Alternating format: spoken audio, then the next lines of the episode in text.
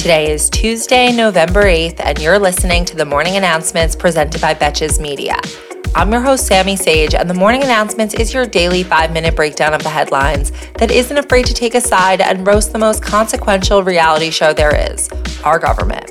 This episode is brought to you by Uncommon Goods, your secret weapon to make holiday shopping stress free, where you can shop a huge selection of meaningful, unique gifts by small, independent businesses.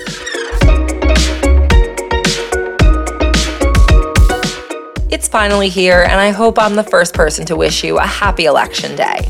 Just a reminder that $16.7 billion has been spent on this day, with almost eight of those billions alone being spent on niche state and local races. So if you know someone who can't be bothered to vote, just let them know that their vote must be pretty valuable if literal billions of dollars have been spent on getting it. A few other things to remember today. Be aware of the voting laws in your state. Make sure to sign, date, fill out, and seal your ballot exactly as instructed.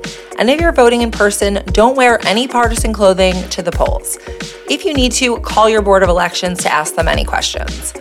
In most cases, the results will not be fully counted as soon as the polls close, and in some cases, may even take a few days to count. In the meantime, be wary of the sources you read and share with election information on social media. When in doubt, just remember that Twitter has barely any content moderation team left, so be careful out there. Before the polls even open this morning, Republican officials and candidates in at least three battleground states have been pushing to disqualify thousands of mail ballots.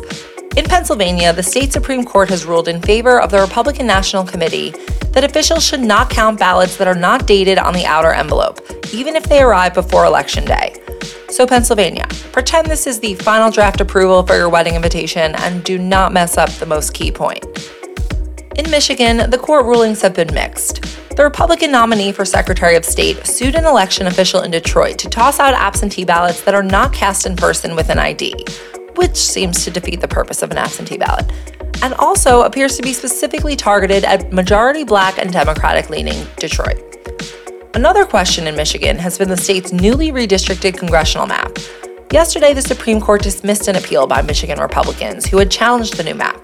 The justices dismissed the appeal as moot without further explanation, meaning that the newly drawn congressional map in Michigan will stand in today's election. And finally, in Wisconsin, Republicans won a court ruling that will prevent some mail ballots from being counted if the required witness address is not complete. So make sure to complete that if you're in Wisconsin. Generally, these legal arguments could potentially lead to chaos and further lawsuits in the process of ballot counting, which would, of course, delay the final results and leave us spending the rest of our week with Steve Kornacki.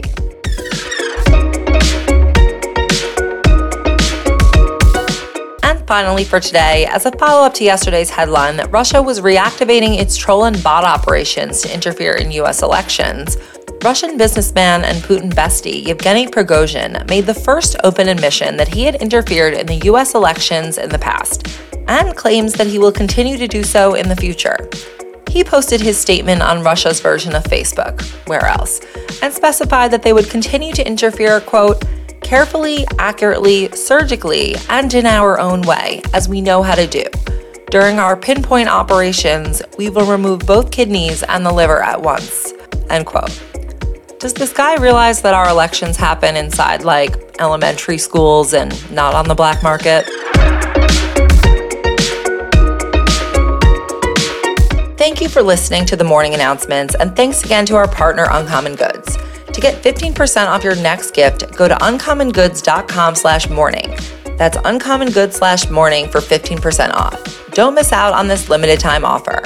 Uncommon Goods, because we are all out of the ordinary. And while you're giving gifts and feeling generous, please help us keep growing the show by leaving me a review on Apple Podcasts or five stars on Spotify, or both. Your support means absolutely everything to me.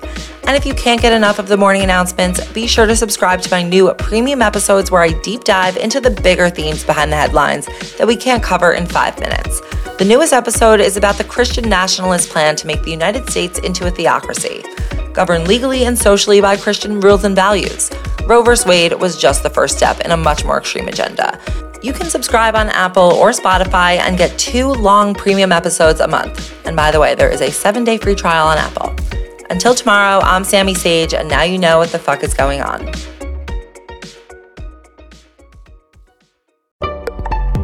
Betches.